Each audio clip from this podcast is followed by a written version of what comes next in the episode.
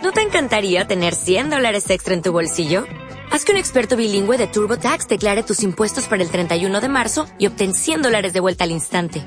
Porque no importa cuáles hayan sido tus logros del año pasado, TurboTax hace que cuenten. Obtén $100 de vuelta y tus impuestos con 100% de precisión. Solo con Intuit TurboTax. Debes declarar para el 31 de marzo. Crédito solo aplicable al costo de la presentación federal con TurboTax Full Service. Oferta sujeta a cambios o cancelación en cualquier momento. Muy bien, vamos a ver Deuteronomio capítulo 12. Y el título es El Santuario Único. Amén. No se olviden que la serie del libro es la importancia, ¿a qué? La importancia a la obediencia. Pues vamos a repasar brevemente el libro completo, ¿ok? Para ubicarnos, ¿sí? Recuerden que este libro es un libro de discurso. Moisés se encuentra a las puertas de la tierra de Canaán, con toda la nueva generación de hebreos, de judíos, los hijos de aquellos que salieron de Egipto, ¿recuerdan? 40 años antes, ahora ya son los adultos. Y Moisés, antes de hacerlos pasar a la tierra prometida, por cuanto él no iba a pasar, les da un discurso largo y les hace recordar toda la ley de Dios que les fue entregado progresivamente en diferente forma y con la historia en estos 40 años que han pasado. ¿Correcto? Así que el discurso lo hemos dividido en tres partes. El primer discurso es un resumen del viaje, el segundo tiene que ver con mandamientos y el tercero es una breve reseña antes de la muerte de Moisés. Si lo vemos como un esquema, serían tres partes, ¿no? El primer discurso, resumen del viaje. El segundo son mandamientos y el tercero sería antes de la muerte de Moisés. Esto es como historia, prácticas y el tema del futuro de Moisés y de la nación de Israel. Nosotros nos encontramos aquí, justo en la segunda sección del libro. Ya hemos terminado el primer discurso de Moisés, hemos empezado el segundo discurso, nos faltará el tercero, pero como nos vamos a concentrar en el segundo, tenemos que saber dónde estamos. Ok, el segundo discurso de Moisés, como son una cantidad enorme de capítulos, desde el capítulo 5 al capítulo 26, lo habíamos dividido a su vez en tres partes, ¿no? La primera parte tuvo que ver con los 10 mandamientos, y creo que nos pasamos 2 meses allí, ¿no? En el capítulo 5, 2 meses y un poco más todavía, porque ¿qué hicimos? Nos atrevimos a detenernos y a hacer un mandamiento por estudio, así que tenemos un estudio de cada uno de los 10 mandamientos, tenemos 10 semanas completas, creo que hasta 11, de solo los mandamientos, que fue el capítulo 5, ¿correcto? Y luego empezamos la siguiente sección, que era exhortaciones a obedecer, y eso lo acabamos en el último estudio. Por lo tanto, hoy día nos tocaría la siguiente sección, que sería del capítulo 12 al 26, ¿no? Y le hemos puesto el libro del pacto, porque allí viene la gran cantidad de mandamientos. Todo el grueso de mandamientos se encuentra en esta parte, el libro del pacto. Así que, pues, el segundo discurso del capítulo 5 al 26, ok, y ahora estamos en el capítulo 12 al 26, libro del pacto, los mandamientos. Vamos a tomar del 12 al 26 el capítulo 12, que es el estudio de hoy, nada más, ¿no? Este capítulo 12, pues, inicia esta última sección del segundo discurso y encabeza todas las leyes. Y encontramos que este capítulo, encontramos las disposiciones referentes a lo que es el templo, lo que va a ser el templo. Ellos no tienen templo, recuerdan que tenían una carpa donde adoraban a Dios, conocida como el tabernáculo, correcto. Pero Dios les dice a ellos que va a haber un lugar en el que Él va a escoger donde ellos le adorarán, y ahora ya no será una carpa movible, ¿no?, donde cada uno puede ir o venir como quiera, sino que ahora va a ser en un lugar estable, un templo físico donde Dios debe ser adorado, ¿correcto? Pues de eso se trata un poco todo esto. ¿Y qué va a pasar si estás muy, pero muy lejos del templo? Si estás muy distante del templo, entonces también te va a dar ciertas excepciones. Así que este capítulo habla un poco de esto. Capítulo 12 de Deuteronomio. Nos concentramos solo en el capítulo 12 y tenemos 4 partes. Yo lo he separado así. Primero, la limpieza de la idolatría.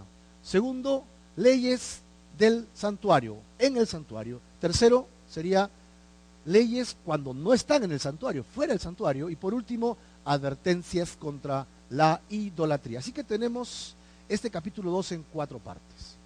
Déjenme decirle que me ha sido un poco difícil encontrar una aplicación a esto, porque tiene como muchos mandamientos sueltos, ¿sí? pero al final vamos a ver que podemos juntar esto y llevarlo a nuestra vida cotidiana y decir, Dios te está llamando a que renuncies a cualquier tipo de idolatría. ¿Amén o no? Dios nos está pidiendo a los creyentes de este siglo que no vivamos con otros dioses. Otros dioses pueden ser, ¿recuerdan cuáles son? Tu trabajo, tus cónyuges, ¿no? Pueden ser tus dioses, ¿no? La televisión, el internet. Otro dios se ha convertido, para algunos no, para muchos el Facebook es su dios. Se levantan, atrapan el celular donde sea y comienzan a, ¿quién me mandó un mensaje? O sea, ni siquiera, están todos legañosos con un ojo pegado y están buscando quién hizo una publicación o quién le puso like a su publicación, ¿no? ¿Quién hizo un comentario? Nadie me ha comentado y se deprimen, ¿no? Se deprimen. Nadie me ha comentado. Estoy solo en este mundo. Pues a veces podemos lograr de cosas, de aplicaciones, de cosas de este mundo, un Dios. Porque eso es lo más importante en nuestra vida. Dios quiere que quites de tu vida todo tipo de idolatría. ¿Para qué? Para que puedas venir, pues, a su santuario, a su presencia. Vamos a llamar que el santuario sería como la presencia de Dios. Amén. Allí es donde va a morar la presencia de Dios y tenemos que ir. Lo que descubriremos es que en nuestro siglo, el Espíritu Santo ahora está en ¿qué lugar? En todo lugar. Antes de venir a la presencia de Dios, Dios quiere que te despojes de cualquier tipo de idolatría de tu corazón. ¿Sí? Y tienes que saber algo. Aquí va a enfatizar un tema de la sangre que lo vamos a ver en detalle, pero la sangre ahora a mí ¿de qué me habla? En el Nuevo Testamento, ¿la sangre de qué me habla? Sino la sangre ¿de quién? De Cristo Jesús. La sangre de Cristo Jesús es preciosa, ¿amén o no? Y dice que Él ha derramado toda su sangre para pagar el precio del pecado del ser humano, siempre y cuando este ser humano se arrepienta y venga a Él. Así que el hecho de que Jesús haya derramado su sangre se da para toda la humanidad, porque de tal manera amó Dios ¿a quién? A todo el mundo. Todos los seres humanos reciben este llamado a ser rociados con la sangre de Jesús. Pero el Evangelio según San Juan, capítulo 3, versículo 16, otra vez dice, porque de tal manera amó Dios a el mundo, ¿qué más dice? Que dio a su Hijo unigénito para que todo aquel, ok, ahí está la condición, todo aquel que en Él crea, ¿no? No se pierda, sino que tenga vida eterna. Así que el ofrecimiento es para todos, pero solamente se va a aplicar a aquellos que creen. Así que, si tú sabes de Dios, sabes de la sangre de Cristo, pero no crees, no vives por eso, no se aplica para ti. No se aplica para tu vida. Estás todavía bajo condenación eterna. Tu destino después de esta vida es el lugar que arde con fuego y azufre. Terrible lugar. Ese es el destino para todos los seres humanos, pero aquellos que nos despojamos de la carne, de nuestras idolatrías, y ponemos nuestros ojos en la sangre de Jesús y confiamos en su sangre, entonces esa sangre es como si fuera chorreada sobre nosotros y Dios ya no ve más mi pecado, sino la sangre de Cristo que me cubre completamente. ¿Amén o no? Entonces tengo acceso a Dios, no por mí, sino por la obra redentora de Jesús en la cruz. Ahí está, se da a todos, pero solo se aplica a aquellos que creen. ¿Crees en la sangre de Jesús? ¿Sí? Pues acá yo entiendo algo. Si yo dejo mi idolatría y vengo a la presencia de Dios, entonces la sangre de Cristo está conmigo en cualquier lugar que vaya.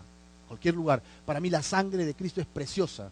Dice el libro de Hebreos que si tú menosprecias la obra de Cristo en la cruz, y vives otra vez en tu carne, es como si chorrearas esa sangre en el piso y la pisotearas como si fuera un charco de simplemente barro. Así ve Dios cuando tú y yo comenzamos a caminar otra vez en nuestra carne. Terrible, ¿no? Dice que ardor de fuego vendrá sobre nosotros. Terrible. Entonces, pero si yo vivo en la santidad que Dios me manda, apartándome de la idolatría, esforzándome en el Señor, la sangre de Cristo siempre está conmigo. Valora en todo lugar la sangre preciosa de Jesús. ¿No? Otra vez, la Biblia dice, aún, ¿de qué se quejan? Dice, si aún no han, ustedes y nosotros, ¿no? No han derramado sangre por causa del Evangelio. Cristo derramó toda su sangre. Y la exhortación es, ¿cuánto de sangre has derramado tú ya por la causa de Cristo? ¿Algún par de gotitas? De repente estabas clavando en la iglesia y ¡pum! ¡Ah! ¡Oh! Salió sangre. Ah, ya derramé sangre. Lai contigo. Pero está hablando de, a veces sentimos que estamos haciendo sacrificios por Dios, Pero Pablo dice, yo todavía no veo que realmente esté sacrificado. Sacrificios hizo Pablo, amén o no. Dejó todo lo que él tenía, toda la opulencia, todo el poder religioso y hasta sociopolítico que él podía manejar. Lo abandonó todo, dice que lo consideró incluso hasta basura, ¿no? Un desperdicio comparado con la sangre de Jesús, la obra de Jesús. Tú y yo somos llamados al sacrificio. Tú y yo somos llamados a vivir para el Señor. Y eso tiene un precio. El precio es la sangre de Jesús. Y tú y yo debemos ir hacia allá y saber que el cristianismo no es un remanso donde puedes vivir tranquilo el resto de tu vida. Eso es mentira. Eso es mentira. El cristiano está llamado a padecer por causa de Cristo. Si no lo comprendemos en el momento que tú y yo tengamos dificultades, vamos a renunciar a Dios. Porque yo pensé que venir a Dios era solo paz y armonía. Eso es mentira. Si el Señor Jesús, camino al Calvario, se cayó y vinieron las mujeres y le comenzaron a limpiar, a estar con ella, y le dijeron, miren, no se afanen mujeres, ¿por qué? Porque miren lo que hacen conmigo, yo que soy el árbol, miren lo que hacen conmigo. Y luego continúa, ¿qué cosa no harán con las ramas? Y nosotros somos esas ramas.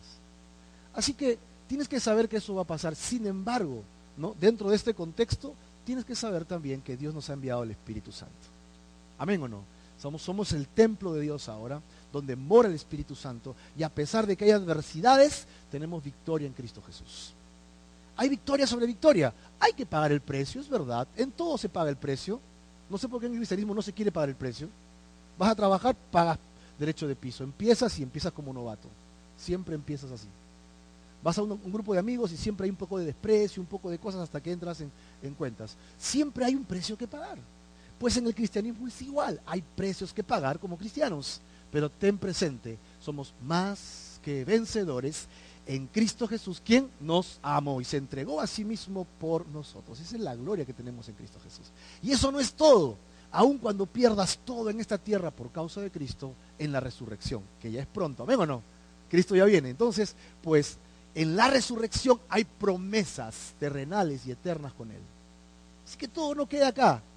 Todo no termina en este lugar. Vale la pena padecer por Cristo, por la sangre de Jesucristo. Y Dios advierte, si ya estás en la fe, si ya estás en el camino, si ya estás en las cosas de Dios, entonces no regreses más a la idolatría.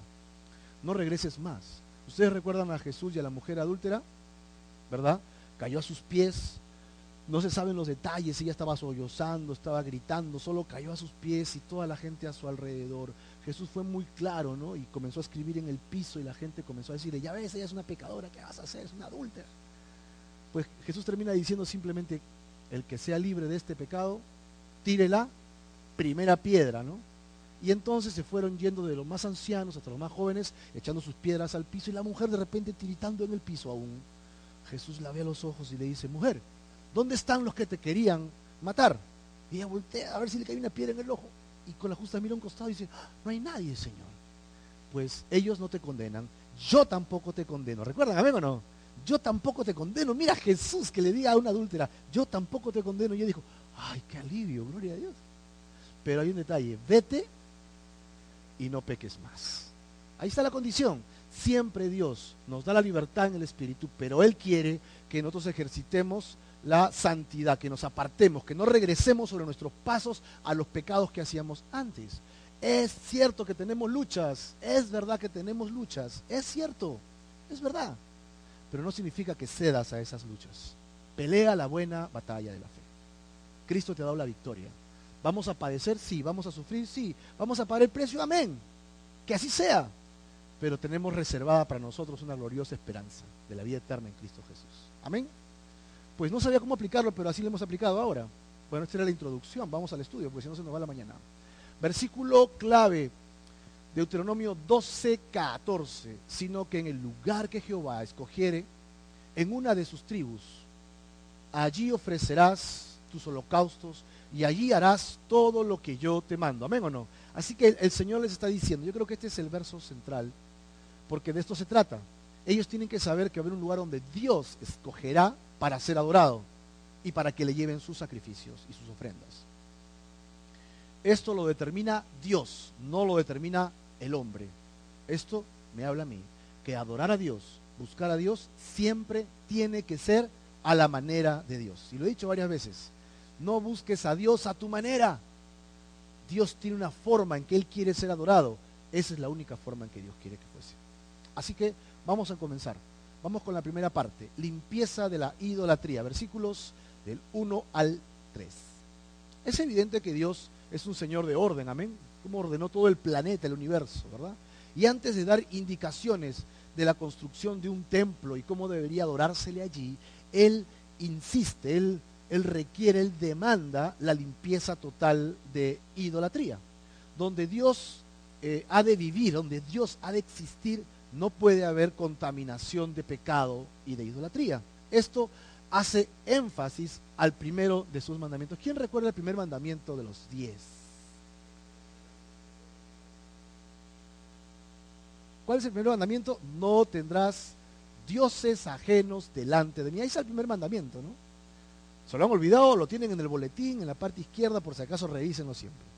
Así que Dios dice, yo voy a entrar en escena con ustedes, me voy a acercar a ustedes, pero es necesario que no haya ningún Dios cercano. Yo soy el único Dios, no hay más Dios. Exigencia clara de Dios, porque Él es todopoderoso y santo. ¿Cómo va a admitir otro Dios? ¿Verdad? Vamos pues al versículo 1. Estos son los estatutos y decretos que cuidaréis de poner por obra en la tierra que Jehová, el Dios de tus padres, te ha dado para que tomes posesión de ella todos los días que vosotros viviereis sobre la tierra. Así que esta es una gran introducción a esta última sección, ¿no? Estos son los decretos. Verso 2. Destruiréis. Dice, qué palabra tan fuerte, ¿no? Destruiréis enteramente todos los lugares donde las naciones que ustedes heredarán, sirvieron a sus dioses, sobre los montes altos, sobre los collados y debajo de todo árbol frondoso. Esta palabra destruir, me hace acordar a Hulk, ¿no? Destruir. No dejan nada, es polvo todo. Destruir es dejar todo por tierra, no queda nada. Vienes acá y demueles todo, ni los fierros, todo tiene que ser consumido, ¿no? Pura ceniza es lo que Dios quiere que haya. Pero ¿qué es lo que Dios quiere que se destruya en el fondo? La idolatría, correcto, la idolatría. Vamos por partes. Eran los lugares de culto preferidos por los cananeos, los montes, los collados. Tal vez porque al estar elevados, ellos pensaban que eran más accesibles a Dios. Así que esto es una falacia, esto no es verdad. Pero miren la cultura, lo que expresaba la cultura. Ahora dice, y debajo de todo árbol frondoso, relacionado con el culto de la fertilidad. La germinación de los árboles en la primavera era una evidencia, entre comillas, que Asera, la diosa femenina, iba a producir la fertilidad de la tierra y de los animales. Así que estos lugares, los lugares altos y debajo de los árboles, es donde los cananeos hacían idolatría. ¿Qué tipo de idolatría? Lo hemos estudiado en detalle vez tras vez. Pero aquí mismo va a ser referencia al hecho de que era tan abominable lo que hacían, ¿no? Orgías, asesinatos, y quemaban vivos a sus propios hijos en fuego, los quemaban. Pues ese tipo de idolatría se hacía en los montes y en los árboles. Estos sitios, al final, fueron una trampa para la nación de Israel. ¿Por qué? Porque muchos de ellos, después que la destruyeron, regresaron a buscar qué tipo de Dios eran estos y comenzaron a adorarlos. Incluso reyes hicieron lo mismo. Tú vas a encontrar en los profetas mayores y los profetas menores exhortaciones a que Israel hacía idolatría debajo de los árboles, y usa una palabra fuerte porque dice incluso como prostitutas. Así llama a Dios a Israel cuando comenzó a idolatrar debajo de los árboles frondosos. El verso 3 dice, derribaréis. ¿Qué más dice? Quebrantaréis. ¿Qué más dice? Consumiréis con fuego. ¿Y otra vez qué? Destruiréis. Acá está, matar, robar, matar, destruir, ¿no? Demoler, destruir. Pero es interesante que Dios no quiere que haya nada absolutamente que se interfiera entre Dios y su nación. Habla de altares, estatuas, imágenes, esculturas de los dioses. Raeré su nombre, su nombre de aquel lugar. Todos los objetos mencionados aquí estaban asociados con los dioses de Canaán. Hablamos de los altares, estatuas, imágenes y culturas que eran dedicados a los dioses lugareños. Las piedras rituales eran pilares asociados con los altares de los templos cananeos que servían como símbolos de Baal. ¿Recuerdan al dios Baal? Aquí está. Los árboles de Asera eran símbolos de la diosa Asera, ¿no?, la consorte de Baal. Así que tenías al dios masculino, al dios femenino en la tierra de Canaán, y tú podías tener mucha fertilidad si entregabas tus hijos, si querías poder y entregabas tu dinero, tu vida, tus casas a estos dioses, y estos dioses, entre comillas, te iban a dar poder, riqueza, te iban a dar pues fertilidad. No hay mucha diferencia ahora, ¿no? Porque ¿qué es lo que la gente más anhela? Poder, riqueza, sexualidad. Yo creo que esos dioses todavía están activos de alguna manera en nuestra sociedad. Ten cuidado si en tu corazón anhelas, deseas, codicias de tal manera que eres capaz de cualquier cosa por tener esto. Porque estás cayendo en la idolatría que cayó finalmente Israel, en la que vivía Canaán. Dios quiere que te despojes de todas esas cosas. No tiene nada de malo que trabajes duro y que Dios te provea dinero. ¿Amén o no? Eso es correcto. No tiene nada de malo si Dios pone proyectos en tu corazón por desarrollar. Pero ayuda al desvalido, ayuda a la sociedad, bendice a los que no tienen. Dios te provee, pero para que bendigas. Dios te provee, pero para que ayudes, para que seas un canal. El dinero, el poder que Dios te puede dar, debe ser para bendición. ¿Amén o no? No debe ser para gloriarte tú. Debe ser para que des a otras personas. Ahora vamos a la segunda parte. Las leyes en el santuario. Capítulo 12 del 4 al 12. El Señor pidió que se quitara el nombre de los dioses de Canaán, ¿sí? Que sean desprovistos de sus dioses. Si no te acuerdas de su nombre, entonces ya fue. Nadie se va a acordar de él. Pues, ¿quiénes se acuerdan del último presidente de Perú? Hace dos presidentes de Perú. El chino, ¿quién se acuerda del chino? ¿No? ¿Quién se acuerda antes del chino?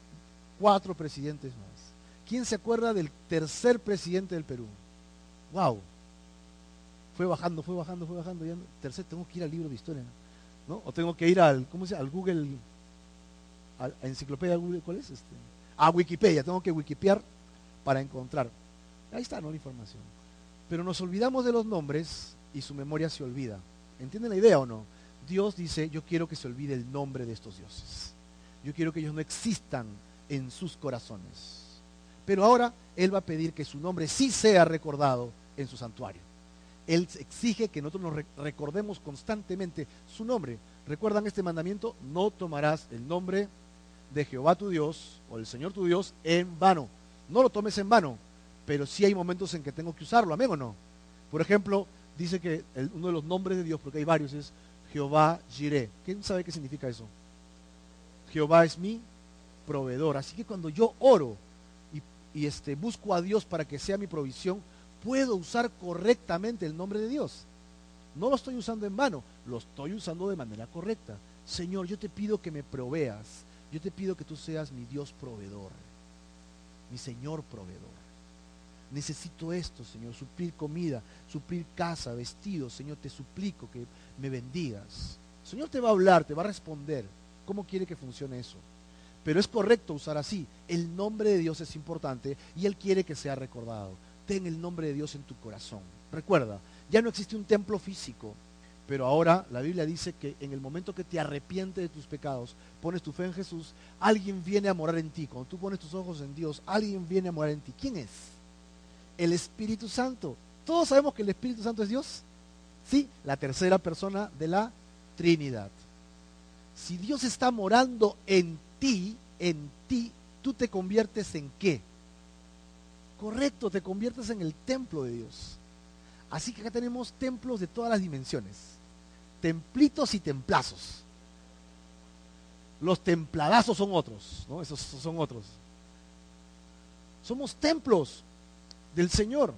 Así que si Dios mora en ti, porque te has arrepentido y has puesto tu fe en la sangre de Jesús, su obra en la cruz, entonces el Espíritu Santo mora en ti y te conviertes en el tabernáculo, la casa de Dios. Así que no olvides, donde tú vayas tienes el Espíritu Santo contigo.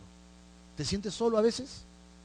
¿Te sientes solo, abandonado? A veces estás en lugares llenos de gente, pero te sientes solo. ¿Sí o no? A veces estás con gente conversando, pero hay un vacío acá. No te olvides de algo, el Espíritu Santo está contigo.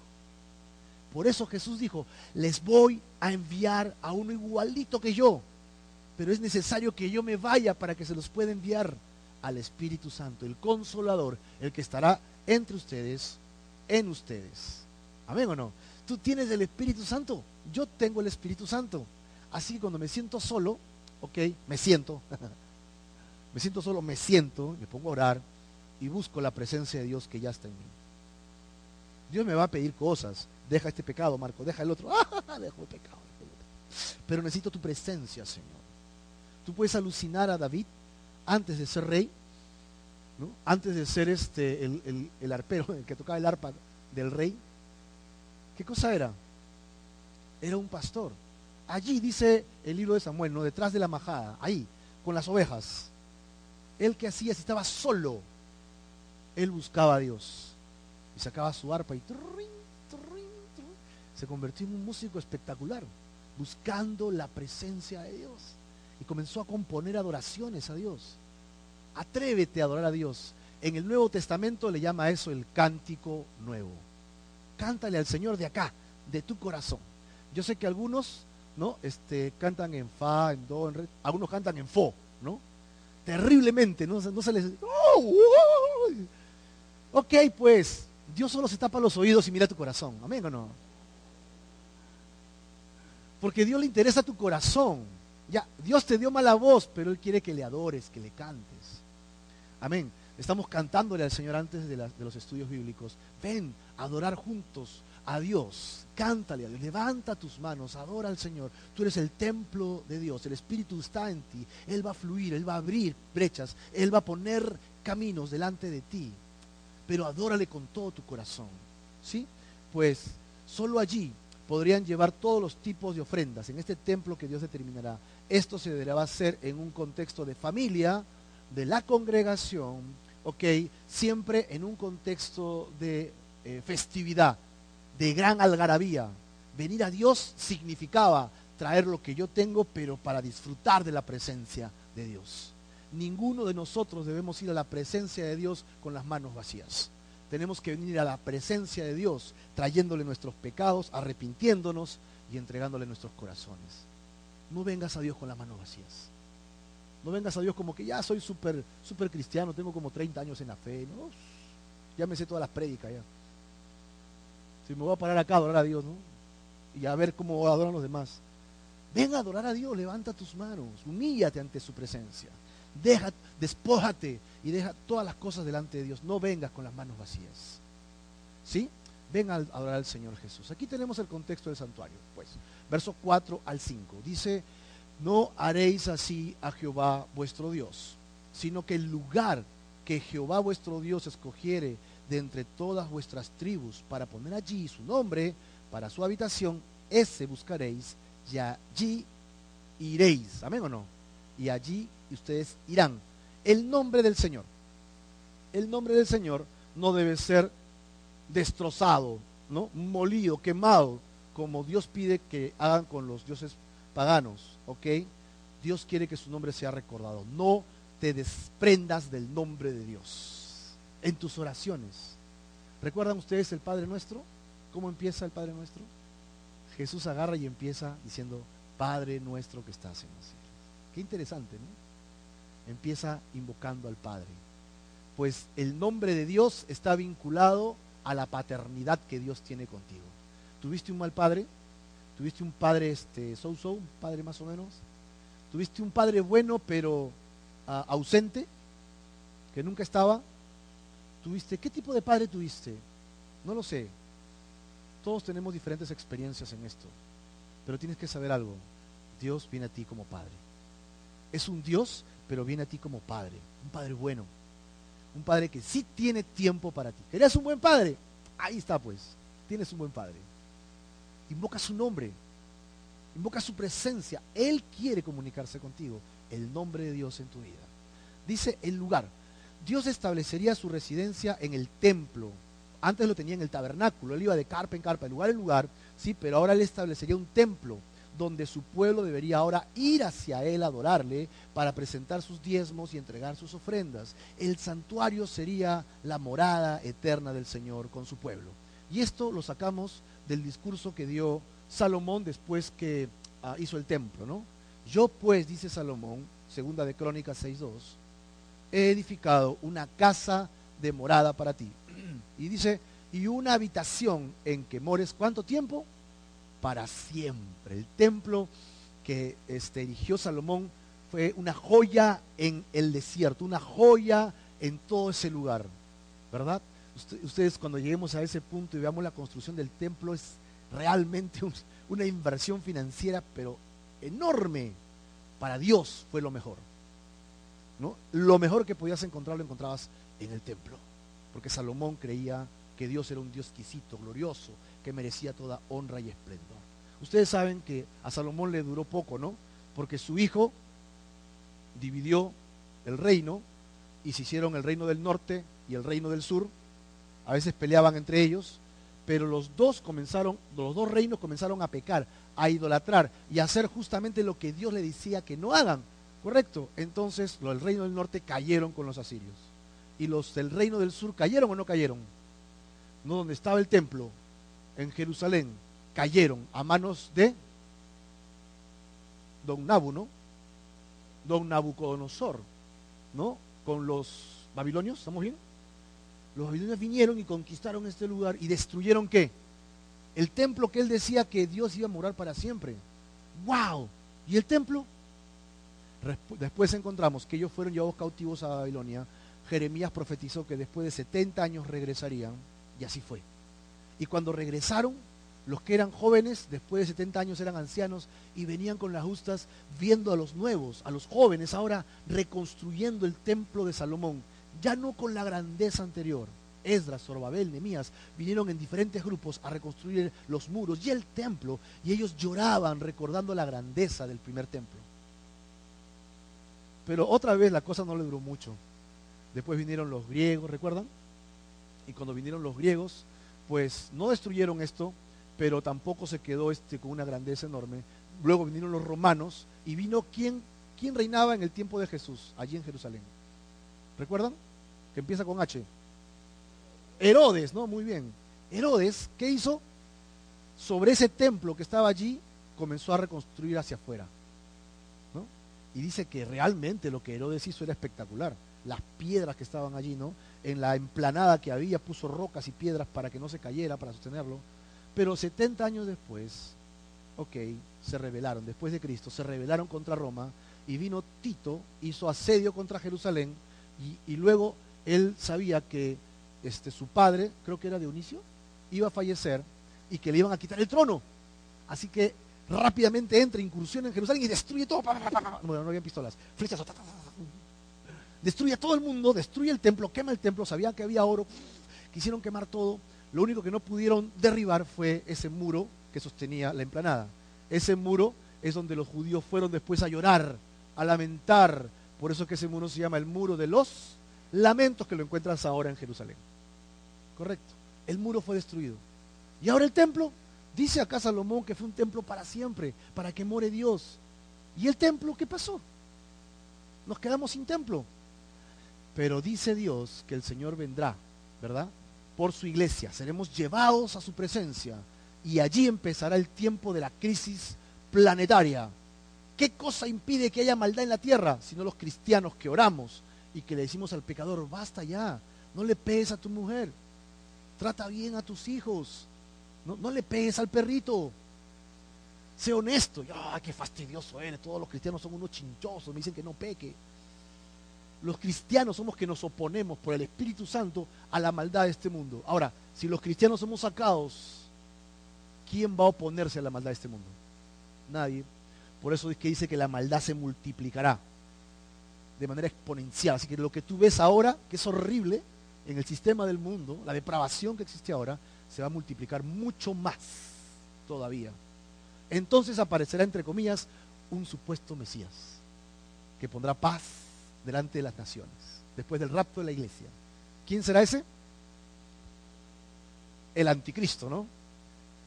¿Y qué cosa hará el anticristo? ¿Recuerdan? Él hará algo espectacular, algo increíble hará él. Reconstruirá algo. El templo. Los judíos lo verán como el nuevo Mesías, como el Mesías. Ellos dirán, ahora mismo los judíos están esperando que se reconstruya el templo. Tienen todo listo. Tienen hasta los levitas. Las vacas rojas han vuelto a aparecer. No existían, han vuelto a aparecer para los sacrificios específicos que Dios demanda. Todo lo que se necesitaba ya está. Solo falta el arca de la alianza, que es un misterio. Nadie sabe dónde está esa arca de la alianza. Hay suposiciones interesantes. Pero ¿qué va a pasar ahora? Construye el templo, los judíos lo ven como el Mesías y entonces lo siguen, ¿no? Invierten todo y construyen el templo, y en el patio estarán los gentiles. Se cree que el patio de la Jerusalén, del templo, en el patio existirá allí lo que conocemos como la mezquita de Omar, que es el problema por el cual los judíos no pueden construir. Supuestamente es el lugar donde estaba el lugar santísimo, pero se cree que no está allí, sino en otro lugar.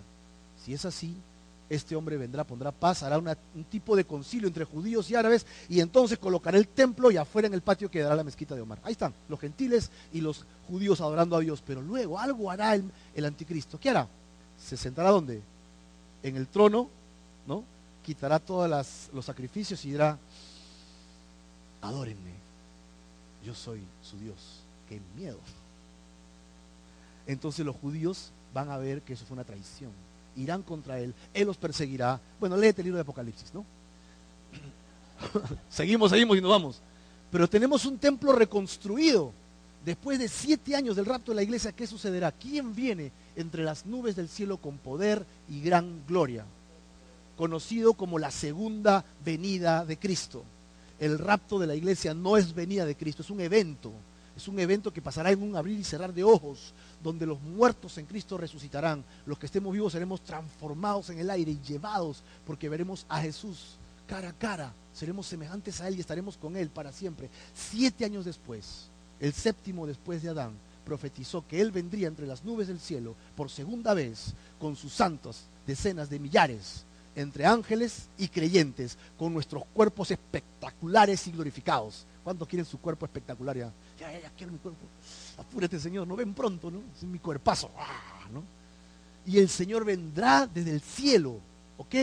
Y todas las naciones que están contra Dios por el anticristo vendrán a hacer guerra contra Jesús. Imagínate las armas que habrá ahí, ¿no?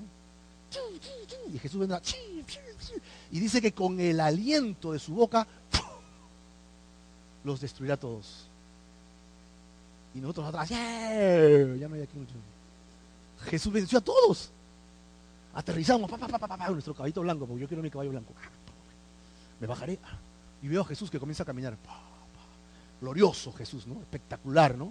Con el nombre del Verbo escrito allí, ¿no? Brillando. Y las aves de rapiña comienzan a bajar a comerse carnes de capitanes, de generales, ¿no? Que están muertos allí en la batalla. Y cuando Jesús esté llegando al templo, dice que habrá un terremoto, y entonces lo que es una colina se partirá y se creará un valle, y Jesús pasará por el medio de ese valle y llegará al templo que reconstruyó ¿quién? El anticristo, y entrará al templo y se sentará en el trono. Entonces nosotros, ¿qué haremos? Nos postraremos delante de él para adorarle, para bendecirle, porque Él es el Mesías Redentor eterno, en un templo en el cual vivirá por siempre. El templo de Jerusalén, allí viviremos.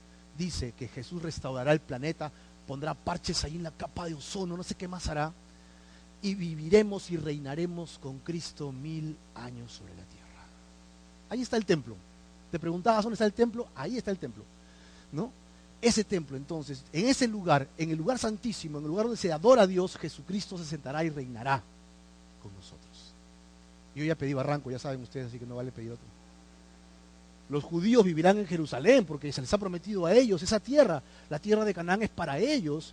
Yo no puedo pedir Jerusalén para mí, pero yo sí puedo pedir barranco. Bueno. Señora, ¿sabes? Un barranco para mí. Pues ahí tenemos el templo. Así que, y allí, versículos 6 y 7, llevaréis vosotros vuestros holocaustos, sacrificios, diezmos, ofrendas elevadas, votos, ofrendas voluntarias, las primicias de las vacas, de las ovejas. Verso 7, y comeréis allí de delante de Jehová vuestro Dios. ¿Y qué pasará? ¿Cómo lo van a hacer? con alegría, ¿verdad? O sea, voy a traer mi sacrificio. Ay, tengo que traer mi ofrenda a Dios. Qué pesado, Señor. No, así no quiere que vengas con tu ofrenda. Él quiere que vengas gozoso. Esto es para Dios. Por todo lo que Él me da, por todo lo que Él es para mí, yo vengo a adorar a Dios. Ok. Y debes estar alegre. Dice, vosotros y vuestras familias, en toda obra de vuestras manos, en la cual Jehová tu Dios te hubiere bendecido. Miren, holocaustos y sacrificios. Los sacrificios eran ofrendas de gratitud a Dios. El propósito de los sacrificios era expresar acción de gracias por bendiciones recibidas de Dios. ¿Amén o no? ¿Cuántos están agradecidos a Dios?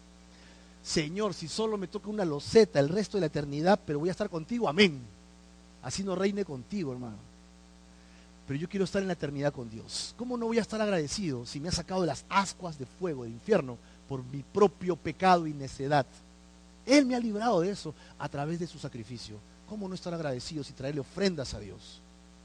Ofrendas, no solo hablamos de dinero, ofrendas hablamos de actitud, de vida, de servicio, de entrega. Hablamos de tu vida completa. De eso hablamos, como una ofrenda. Dice el libro de Hebreos otra vez, ofrenda en sacrificio vivo. No, perdón, Romanos capítulo 12, ¿no? Verso 1 creo que dice, ¿no?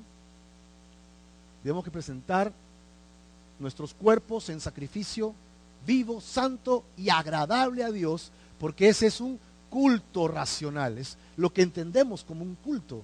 Así que ya no le voy a traer un becerrito gordito, me voy a traer a mí que estoy medio gordito y me voy a poner en el altar. Me voy a consumir para el Señor. ¿Qué voy a consumir? Mi gordura, mi grasita. Eso es lo que dice que hay que hacer en el sacrificio, ¿no? Los 5 sacrificios que vimos en Levíticos. Sacrifico todas esas cosas y solamente dejo lo que Dios crea que sea puro.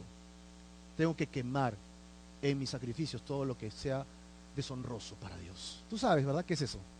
Tú sabes cuando deshonras a Dios. Tú sabes cuando no estás siendo honesto. Tú sabes cuando estás hablando, sintiendo cosas que no le agradan a Dios. Y a veces sigues, miras a los costados y sigues un poquito más.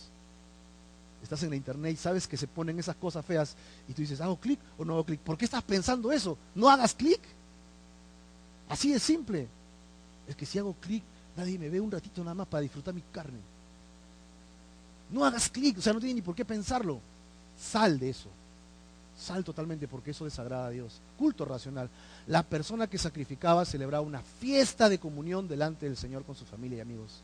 ¿No es cierto, hermanos, que si estás en Cristo, tienes el Espíritu Santo y pecas, ¿cómo se siente tu corazón? ¿Verdad? ¿Cómo se siente? No se siente una angustia, una cosa que está mal, la conciencia nos acusa, mi corazón me redarguye, estoy así fastidiado. El Espíritu Santo dice que se entristece además, dentro mío, como que se oprime porque mi pecado lo está aplastando, ¿no? Así, algo así pasa dentro de mí. Entonces yo no puedo vivir así, pero cuando yo hago ese sacrificio y no peco, ¿cómo te sientes? En victoria, hermano, en victoria, ¿no? Uno se siente así gozoso. Tal vez no pasa un rayo que te quiebre. ¡Pah! Gloria a Dios, ahora estoy como torro. Sí, es igual tal vez, pero tienes el gozo de que has traído tu ofrenda, tu entrega de sacrificio a Dios y estás en la paz. Esa paz que sobrepasa todo entendimiento. Todo entendimiento. Ahora, habla de los diezmos. Los diezmos o la 10ª parte del grano de vino, del aceite, de las primicias, de los animales, eran presentados en el templo como una expresión de adoración a Dios. Los diezmos es la 10ª parte de lo que ellos ganaban y habían como 4 o 5 tipos de diezmos que ellos tenían que hacer. En total, ellos al año daban un total de más del 23% de todos sus ingresos. Si hablamos de diezmo hebreo y bíblico, más o menos ese es el cálculo, más del 20 y tantos % de sus ingresos. Siempre hay la pregunta, ¿y el cristiano tiene que diezmar? ¿No? Ok, entonces... Los pastores, sí, la Biblia dice que hay que diezmar, porque explicarlo a veces la gente dice, ay, si dicen que no diezmo, entonces no diezmo. ¿Para qué? Total, ¿se debe diezmar o no se debe diezmar? El Nuevo Testamento dice, no dice nada acerca del diezmo. Y entonces yo digo, tienen razón. Y muchos dicen, amén, gloria a Dios. El Nuevo Testamento no nos exige diezmar. Correcto. No te exige diezmar, no te pide el 10% más las demás ofrendas y primicias que se piden en el Antiguo Testamento, que suman más del 20%, porque Dios ahora ha cambiado el sistema para la iglesia.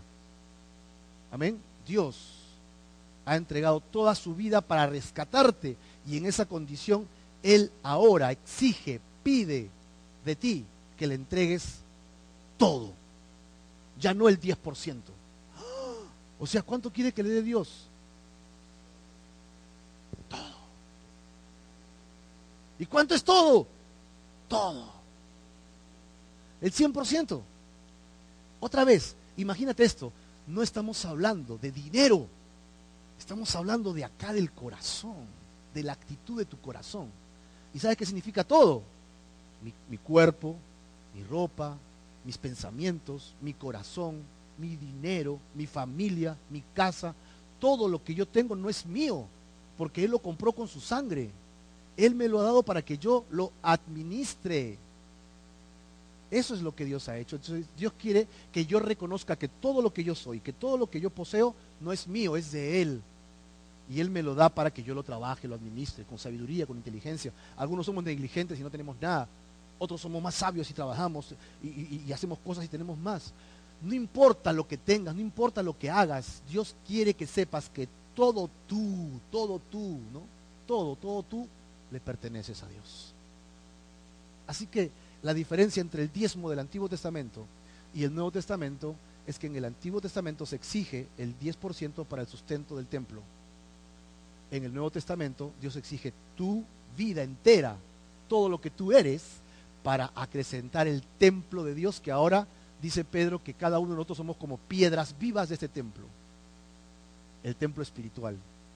Eso es lo que Dios quiere. Así que no estamos hablando de dinero ahora, hablamos de integridad. Hablamos de tu corazón. Si yo vengo a Dios, vengo a ofrendarle mi vida, entre ellos mi dinero también. Pero no es el énfasis, sino yo estoy sintiendo que cada vez que vengo me quitan plata. Sí, hoy estos predicadores, todo es plata, todo es plata. Sí, es cierto que hay predicadores que abusan de eso, ¿no? Yo he pasado por eso también, que tenía mi código, y si no diezmaba estaba en disciplina, y si no diezmaba me llamaban. Nunca me llamaban ni por teléfono, pero cuando no diezmaba me llamaban, ¿no? Seguro que estás en pecado. ¿Por qué? Porque no estás diezmando. Siempre estamos con problemas de la carne. ¿Cómo sabe el pastor? Qué sabio. Diezma, ¿no? Dios no quiere que te metas en tu cabeza. Esto no es un negocio. Esto es un ejercicio espiritual. Y parte de traerle a Dios algo es honrar a Dios. Es bueno honrar a Dios con tus bienes. Es bueno que te desprendas, porque todo lo que tienes te lo da Dios. Y Él quiere que tú se lo demuestres dándole a Él tu vida, tu corazón, tu dinero, tus cosas. Despréndete de esas cosas terrenales, porque el día que te mueras, ¿de quién van a ser las cosas? Hay mujeres que tienen su guardarropa llenecito de ropa, cuando baje de peso, dicen. Hermana, acuérdate, con mucho amor te lo digo, si un día mueres, esa ropa va a ser de tu nuera. Estamos agarrando carne. Pues si hay ropa que no usas, dáselo. Hay... No quiere que predique. Sepa que lo vayamos a decir. Agarramos a las suegras, por eso se ponen así.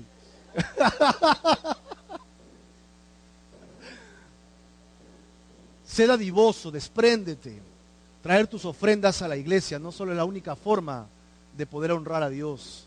Hay gente que necesita, hay gente a tu alrededor. Despréndete de cosas que no usas para que otras personas sean bendecidas, y vas a ver cómo Dios te bendice a ti también, porque como me desprendo, me convierto en un canal de bendición. Eso no es una propaganda, por ser canal de bendición, ¿no? Te conviertes en un tubo, suena feo, ¿no? En un canal, ok, un canal que bendice a otros. Pues entonces Dios dice, ok, al fin uno comienza a dar, le doy más. ¿Por qué le doy más? Dice Dios, porque Él da a otros. Yo quiero eso. Dios quiere que seamos abiertos, dadivosos. Correcto, así que el diezmo en el Nuevo Testamento no se aplica directamente, porque no hay ningún versículo que exija el diezmo, pero es un buen referente. Entonces, ¿cuánto doy? Llámale diezmo, llámale ofrenda, llámale primicia, como tú gustes, pero lo que tú decidas en tu corazón darle a Dios, dáselo siempre y regularmente. Si tú decides, yo le voy a dar a Dios el 20% mensual de mi sueldo, quiero honrar a Dios con el 20%. Otros dirán, gano tan poco y me alcanza tan poco, entonces le voy a dar el 3% de mi sueldo a Dios. Hermano, aquí no estamos haciendo cuentas contigo. Eso depende de tu corazón y Dios. De eso depende. Entonces, cuando vengas a Dios, ven con lo que has prometido, con lo que vas a honrar a Dios. Hay gozo en eso. Tiene que haber alegría, ¿no? Y dáselo a Dios con gozo, con alegría, porque no es lo único que le estás dando. Le estás dando tu corazón, tus pensamientos, lo que tú eres le estás dando. Allí, en esa pequeña disposición, tú estás entregándole al Señor algo, porque nosotros muchas veces nos valoramos por lo que ganamos, ¿no? Esa casa la construí yo, dicen algunos hombres, ¿no? Ese carro me lo compré yo. Ok, pues sí, pero ¿quién te dio el poder para hacer ese dinero? Fue Dios, pues. Eso no es tuyo, es de Dios. No te enorgullezcas de lo que Dios te ha dado. Dale a Dios y honra a Dios. Porque si Dios te quita la salud ahorita, ¿cómo estás? A ver cuánto ganas. No muchos jubilados se sienten así, después de tener a cierta autoridad, a cierto poder adquisitivo, moviendo mucho dinero, de repente se sienten jubilados con el sueldo mínimo. Agujas, están todos los días. Y ahora, ¿cómo viven, no? ¿Cómo cambia la situación? Porque nosotros, los cristianos, no debemos valorarnos por el dinero. Debemos valorarnos por qué comunión tenemos con Dios. ¿Cómo está tu comunión con Dios? Y el desprenderte de tu dinero, de alguna manera, representa tu humillación delante de Dios, lo cual Dios quiere que sea con gozo, ¿no? Ya exagerando, creo que una vez Alonso puso un video de un negrito que bailaba para dar su, dice, con gozo, y bailaba, y iba a dar su ofrenda, y regresaba y bailaba, y daba un giro y vueltas, todos iban y daban su ofrenda, y él volvía atrás y volvía a girar y daba una vuelta, iba a llamar y otra vez. Esa es una exageración, ¿verdad? No estamos hablando de eso, estamos hablando del gozo de tu corazón, el gozo de tu corazón. Luego habla de las ofrendas elevadas, sacrificios levantados, rituales delante de Dios para indicar qué porción de sacrificio era entregado. Las votivas eran votos que se hacían con ciertas entregas. Señor, yo hago un voto por esta actividad que voy a hacer. Yo te pido que me ayudes en estas cosas y yo prometo que voy a hacer tal cosa para ti. Votos. Las ofrendas voluntarias presentadas como acción de gracias. Ellos disponían el diezmo y aparte su corazón decía, yo voy a dar aparte más. O sea, yo separo el 20% de mi dinero para dárselo al reino de Dios. Y aparte de eso, cada vez que puedo doy 15, 20 soles, 50 soles, 100 soles, 20 soles, 3 soles. Voluntaria, ¿no? Voluntaria. Estás honrando a Dios. Eso es lo que ellos hacían acá. Y luego dice, todas las ofrendas presentadas al Señor debían ser traídas al santuario y ofrecidas según las especificaciones de la ley. La presentación de los sacrificios en el templo durante los festivales era ocasión de gozo. Recuerden, esto se hacía con alegría, con algarabía, ¿no? Y celebración por las bendiciones recibidas, ¿no?, de Dios. La comida consistía principalmente de la carne de los animales presentados al Señor como sacrificios de paz. Y la presentación de estas ofrendas en el lugar donde Dios había escogido y manifestado su nombre era una manera de reconocer y conmemorar públicamente las bendiciones recibidas de las manos del Señor, el Dios que provee para su pueblo. Amén. Dios nos provee, debemos ser agradecidos. No haréis, dice el verso 8, como todo lo que hacemos nosotros aquí. Perdón, no haréis como todo lo que hacemos nosotros aquí ahora. Cada uno lo que bien le parece, porque hasta ahora no habéis entrado al reposo y a la heredad que os ha dado Jehová vuestro Dios. Mas pasaréis el Jordán y habitaréis en la tierra que Jehová vuestro Dios os hace heredar. Y Él os dará reposo de todos vuestros enemigos alrededor y habitaréis seguro. ¿Se dan cuenta que está relacionado el lugar que Dios escoge con el reposo y la seguridad? Hay una relación allí, ¿no? Miren el verso 11 y 12 a este lado derecho. Dice, y al lugar que Jehová vuestro Dios escogiere para poner en él su nombre, dice aquí, allí llevaréis todas las cosas que os he mandado. ¿Qué cosas? Ya lo que hemos leído, tus holocaustos, sacrificios, diezmos, ¿no?, ofrendas elevadas, todo lo escogido, lo que has prometido a Dios.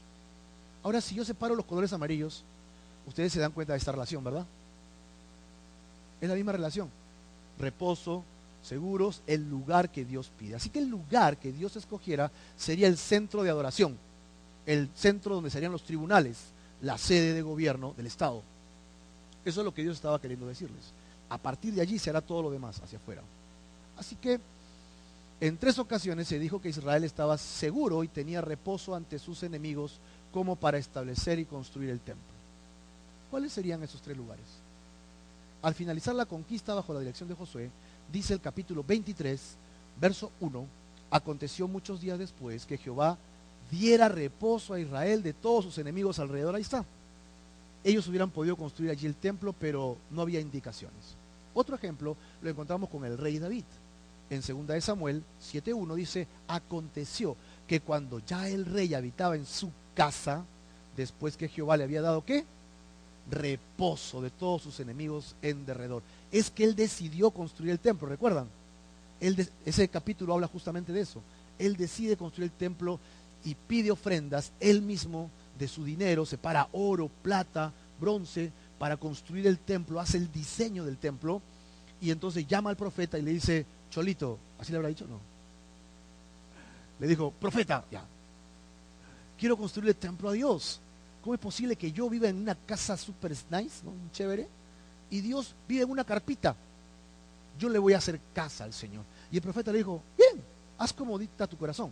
El profeta sale y Dios le dice, un ratito, profeta, tú no me has preguntado. Señor, es que estaba bien lo que dice David. Sí, pero él no me va a construir templo. ¿Quién va a construir el templo, Señor? Su hijo, porque la mano de David ha sido para que haga guerra y está llena de sangre. Así que él no me puede construir el templo. El que me lo va a construir es su hijo. Entonces David recibe la información y dice, ok, entonces mi hijo lo va a construir. Y su hijo Salomón crece y él es quien construirá el siguiente templo. ¿Ok? En la época de Salomón, Primera de Reyes 5:4 dice, ahora Jehová mi Dios me ha dado paz por todas partes. El rey de paz justamente significa Salomón, ¿no? Shalom. Pues ni hay adversarios ni mal que temer. Y en esta tercera oportunidad es cuando finalmente se construye este templo. Templo majestuoso, ¿no? Al cual hemos dicho, glorioso templo. Verso 12. Y os alegraréis delante de Jehová vuestro Dios. Ustedes, hijos, ¿qué más? Hijas, siervos, también las siervas. Y luego habla de ¿quién? El levita que habite en vuestras poblaciones, por cuanto no tiene parte ni heredad con ustedes. Es muy interesante, porque se usa la palabra plural para alegraréis. Así que la fiesta debe ser congregacional, llena de gran gozo. Así debe ser esta fiesta. Luego hace una lista que sugiere que cada israelita tenía que traer toda su familia al templo para celebrar. ¿Te das cuenta del detalle? Nosotros los cristianos, nosotros los hijos de Dios, debemos tener una comunión con Dios, ¿sí? Buscar un día de celebración. ¿Por qué celebramos nosotros el domingo y no el sábado como en el Antiguo Testamento? Porque el Antiguo Testamento le dice a Israel literalmente, tú guardarás el Shabbat, el día de reposo para mí. Se lo dice a ellos. En el Nuevo Testamento no encontramos la indicación para la iglesia. ¿Y entonces qué día debemos adorar? Otra vez, el mismo principio. Dios ya no quiere que sea un día. Correcto, Dios quiere que sea todos los días. Todos los días debemos estar nosotros en la presencia de Dios, como ahora es en el Espíritu, ¿correcto? Entonces, Dios quiere que nosotros tengamos esta celebración de corazón todos los días, pero hay un día que resucitó Jesús. Él resucitó sábado, domingo, lunes. Porque, ¿recuerdan Semana Santa? El domingo de resurrección, ¿no la llaman? Porque el domingo, el primer día de la semana, Jesucristo se levantó entre los muertos. Y es allí donde nosotros tenemos entrada al cielo. Resucitando Él, vence la muerte y nos da acceso al cielo, a la presencia de Dios. Por eso es que los cristianos celebramos todos los días, de manera familiar, personal, pero el domingo nos juntamos, separamos el domingo para el Señor. ¿Podemos hacerlo el sábado? Sí. ¿Puedes hacerlo el martes? Sí. Escoge cualquier día, pero el día domingo fue que Él resucitó. Y la iglesia del primer siglo se caracterizó por celebrar gozosos juntos la resurrección de Jesucristo. Nosotros celebramos el domingo eso. Él nos libró de la muerte eterna. ¿Amén o no? El domingo celebramos al Señor. Pero hay otro detalle, que esta lista sugiere que sea toda tu familia. Entonces, ¿dónde está tu familia? ¿Dónde está tu familia? Deberíamos los cristianos involucrar a nuestra familia en nuestra fe sí, la respuesta es sí, pero tiene que ser con amor, con paciencia, ¿sí? Dando buen testimonio, dando certeza de que lo que la palabra dice, yo lo estoy viviendo. Me equivocaré, ¿no? Me voy a equivocar, tal vez, pero mi intención no es pecar, mi intención es hacer lo correcto, y eso se nota. Entonces la gente dirá, a pesar de sus errores, yo veo que él tiene un corazón que está buscando a Dios, ¿no? Muchos hombres, por celos, han venido a la iglesia, ¿verdad? Y, oye, mi mujer ya no viene conmigo a la fiesta, no quiere nada, todos los domingos religiosamente se va a la iglesia. Seguro que algo tiene con un hermanito ahí. Voy a ver qué pasa, ¿no? Ya me tiene hasta acá el pastor, dice el pastor, y seguro el pastor tiene algo ahí. Entonces el hombre viene, se para en la puerta y mira, están adorando y dice, qué ridículo se ven estos. Y todavía van a hablar una hora de charla. ¡Ah, qué aburrido!, ¿no? Y están mirando y mirando, pero la palabra de Dios no regresa vacía. Y hay muchos hombres que han caído llorando a los pies de Cristo por esta situación. Mujer, no ponga celoso a tu marido, no estamos hablando de eso, ¿no? Se escauta, ¿no? Si no, primero matan a un par de hermanos y después se convierten. Pero lo que yo digo es, debemos orar por nuestra familia, por nuestros padres, nuestros hijos, nuestros hermanos, nuestros primos. Yo estoy seguro que muchos de ustedes no tienen menos de 50 familiares, ¿verdad o no? Si te pones a contar, mi primo, el hijo de mi tía, mi papá tuvo su querida, tengo mis primos por ahí. Sacas la cuenta, es un montón de gente. Haz tu lista y ponte a orar por ellos, da testimonio, háblales a ellos de corazón, bendice sus vidas, sé de bendición para ellos. El Señor hará el resto, hermano. Cuando te toque la oportunidad, predica el Evangelio, deja que el Señor haga la obra. Trae a tu familia a las cosas de Dios. Amén. Ora por ellos. Y luego habla de los levitas, dice que habiten vuestras poblaciones. Y acá da la razón, por cuanto no tiene parte ni heredad con ustedes. Toda la familia de los levitas, recuerdan que fueron separados para servir en el tabernáculo, ¿verdad? Todos los levitas no tendrían territorio como herencia. Él dice, Dios dice, yo seré su herencia. Así dice el Señor. Dentro de los levitas había una casta, era Aarón y sus hijos, que eran hijos de Leví también, pero ellos eran los sacerdotes, así que ellos hacían los sacrificios y de lo que sobraba de las carnes jugosas, ellos se alimentaban. Pero los levitas no hacían sacrificios. ¿Y de qué vivían? Dios dijo, yo seré su provisión. Y Dios dijo a la congregación, cuando tengan sus fiestas, cuando tengan sus reuniones, llamen al levita que esté cerca a ustedes y aliméntenlo. Llamen a los levitas que estén cerca a ustedes y no permitan que les falte comida, porque yo les pido a ustedes que sean su provisión, porque yo soy su provisión. Qué loco, ¿no? Así que la nación de Israel se veía obligada en cierta manera. Ok, estoy con mi familia, oye, yo quiero ser levita, y se pelean por los levitas para bendecirlos. No, este es mío, uy, dos levitas conmigo, ah, qué chévere.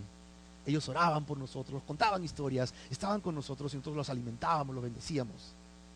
Pablo en el Nuevo Testamento dice que él se consideraba como un sacerdote y que a pesar de que una iglesia pobre, okay, comparado con otras que eran muy ricas como la de Corinto, okay, las otras iglesias que eran más pobres se preocupaban por Pablo. Pablo estaba preso, Pablo estaba predicando, él se dedicaba a la predicación del evangelio. ¿Y esto? ¿De dónde salía esto? Dice que el predicador del evangelio debe vivir del evangelio.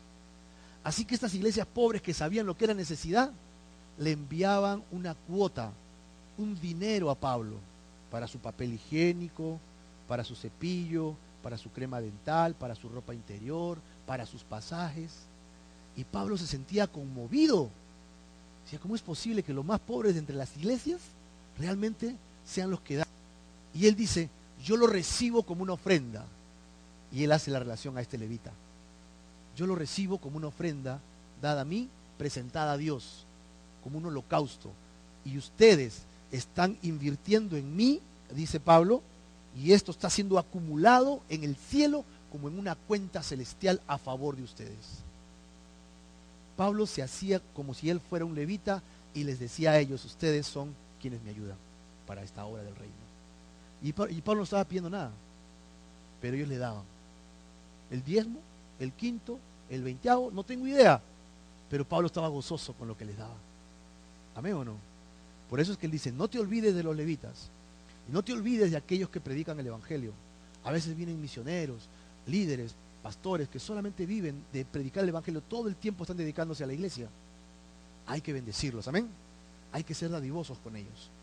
Vamos a orar, porque vamos a pedir al Señor que nos ayude a caminar en estos caminos, en los caminos del Señor, amén. Padre, queremos agradecerte, darte gracias, Señor, porque a pesar de que este libro habla de un templo físico, de una Israel, Señor, activa en ti, tú nos hablas a nosotros y tú quieres que nosotros seamos tu templo, donde tú mores, Señor, donde tú habites, donde tú vivas, donde tú hagas tu voluntad, Señor. Somos pecadores delante de tu presencia, Señor. Hemos fracasado múltiples veces, muchas veces, 1000 veces, Señor, pero queremos pedirte que tú nos guíes, que tú nos sanes, que tú nos des de tu gracia y de tu espíritu, que tú nos permitas, Señor, vivir en tu presencia. No queremos hacer nuestra voluntad, Señor, queremos caer en tu voluntad. Te pedimos perdón por nuestros pecados, perdón, Señor, por nuestras vidas, por todo lo que hacemos. Pedimos que tú, Señor,